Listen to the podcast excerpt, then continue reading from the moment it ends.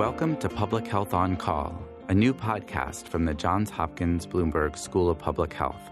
Our focus is the novel coronavirus. I'm Josh Sharfstein, a faculty member at Johns Hopkins and also a former secretary of Maryland's Health Department. Our goal with this podcast is to bring evidence and experts to help you understand today's news about the novel coronavirus and what it means for tomorrow. If you have questions, you can email them to publichealthquestion at jhu.edu. That's publichealthquestion at jhu.edu for future podcast episodes. Today, I'm talking to Dr. Arturo Casadevall, the chair of the Department of Molecular Microbiology and Immunology at the Johns Hopkins Bloomberg School of Public Health. Dr. Casadevall has been writing recently about the potential for using antibodies generated by people who have recovered from infection with the novel coronavirus to prevent infection and even to treat people who are sick. His interest in this idea comes from history, and in particular, the story of how a measles outbreak was stopped in 1934. Let's listen. Dr. Casadevall, thank you so much for joining me. Tell me about this case from 1934. So, in the early part of the 20th century, whenever there were some outbreaks of some viral diseases like measles, mumps, polio, what uh, physicians will do will be to try to stop the outbreak using what is known as convalescent serum. Now, that's a big word, but it's actually simple. Whenever we get better from any type of infections, we make antibody. And this antibody is protective. And that's why people only catch measles once uh, they're protected for the rest of their lives. And what they would do is they would find somebody who was immune, somebody who had recovered from the illness, ask him to donate blood. They would separate the blood and the serum, and then they would give small amounts of serum to people who were vulnerable, that is, those who have been exposed, those who are likely to have caught the disease. And it was quite effective. Uh, it was used to stop many epidemics. And in 1934, it was used to stop an outbreak of measles. Is that right? Exactly. It was used to stop an outbreak of measles in a Pennsylvania preparatory school. Basically, what they had is they had a kid who uh, had a clear exposure to measles. So, what they did is they quarantined the boy in the infirmary. But unknown to them, the other two other boys were exposed to measles. And once they realized that, they knew that they were going to be dealing with an epidemic in the class.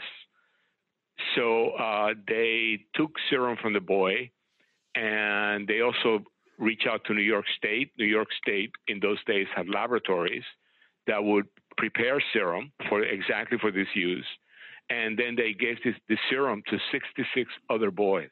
And when you have a disease like measles, approximately 25% of the kids will get it. So measles is even more contagious than enormously contagious. Yeah, even more so, than the coronavirus. Exactly, much more on that. It's it's one of the most contagious infectious diseases that we have, and and and what they got was they only three children developed measles, even though the expected numbers would have been maybe a quarter of of the 66 children and the, the measles was very attenuated in the in the boys that got it, and they commented on that. Meaning they didn't get that sick from the measles. Exactly. They exactly. They they it was a very mild case. So the boy's antibody that he made when he got better was then administered to his classmates to prevent measles.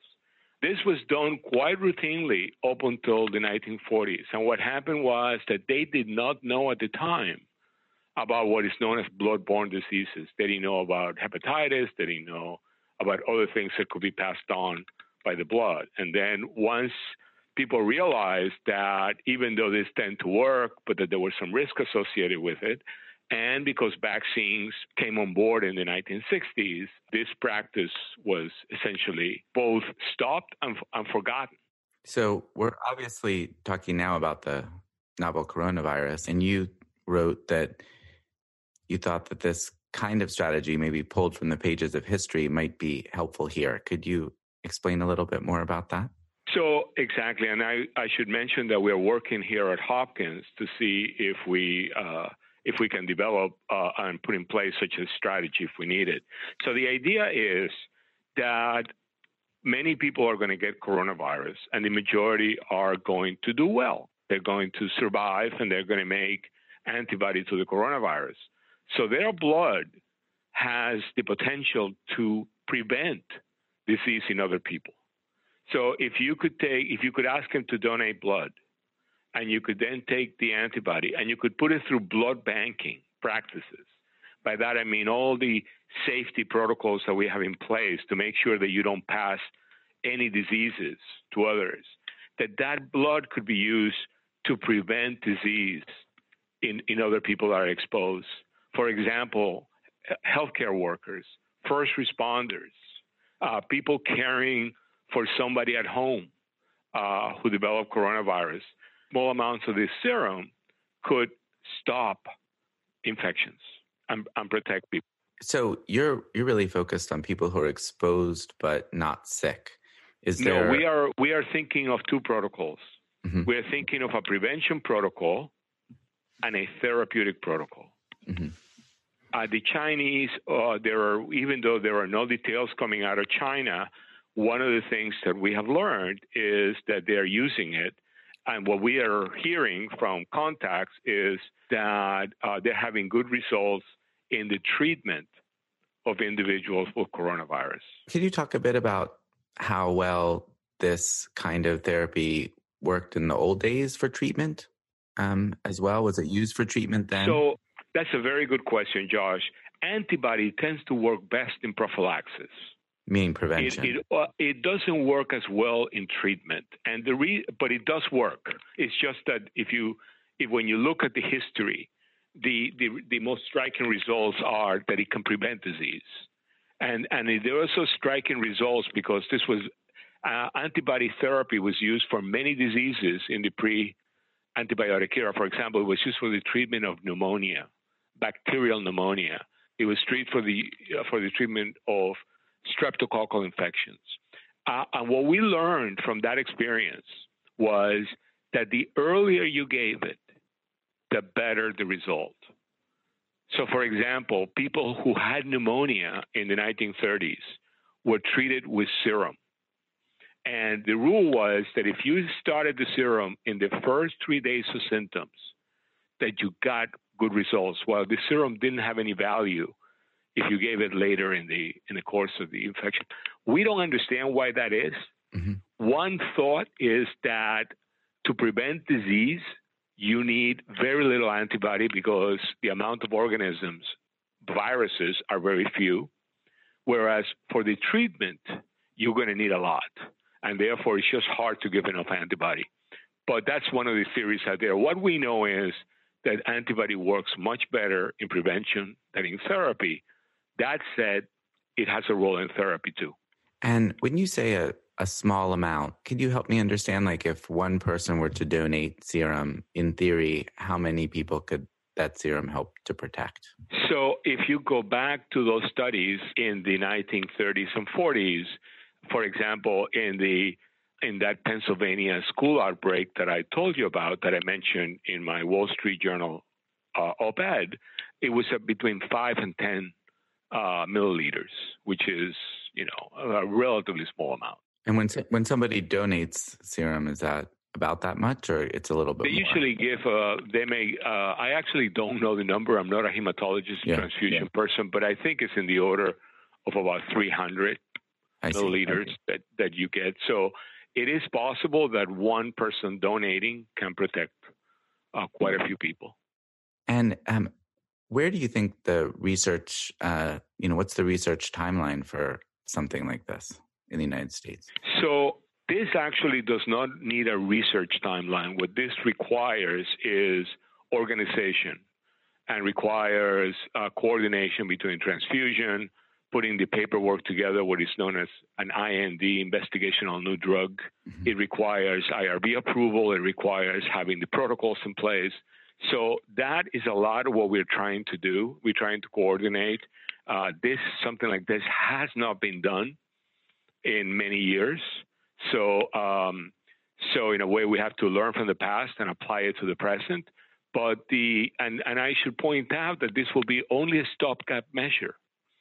That we are hopeful that there's a, a tremendous amount of research going on to look for drugs that inactivate coronavirus. That there are a lot of research going on to develop monoclonal antibodies, which would be superior to this because with a monoclonal antibody, you could really control the the molecular entity, the the molecule that you're giving, and vaccines. But between now and then, we don't have anything that we can give to our patients or to our healthcare providers to protect them.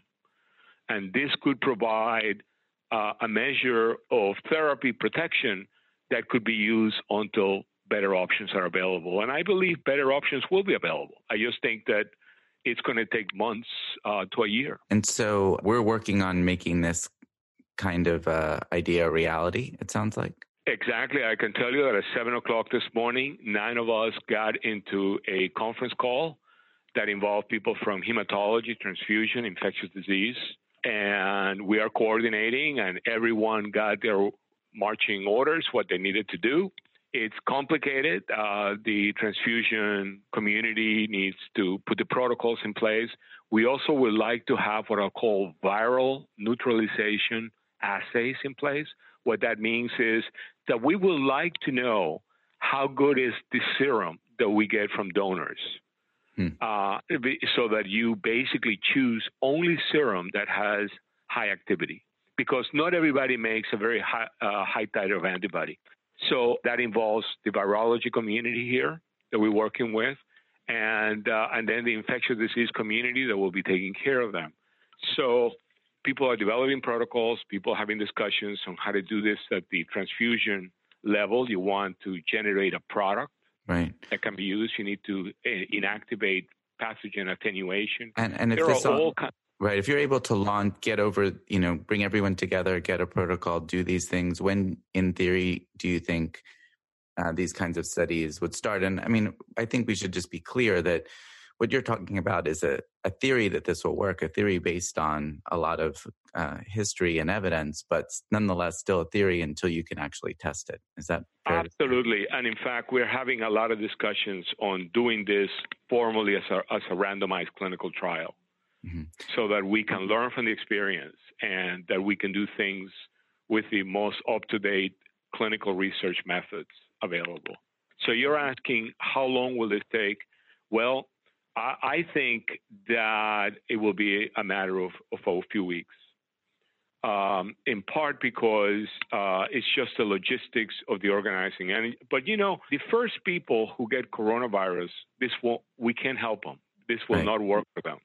For them, uh, we we can only provide supportive care. Hopefully, we will have a lot of survivors that will get better, and then those will be the people that are in their convalescence will be asked to donate serum. And in, so in, in theory, there'll be a lot of people like that, right? There'll be a lot of people because there are clearly a lot of people who have relatively mild illness. Exactly. And we need to test them. Uh, but, you know, if this is as predicted, uh, a few in a few weeks, we would probably be able then to to have this in place and, you know, the pay.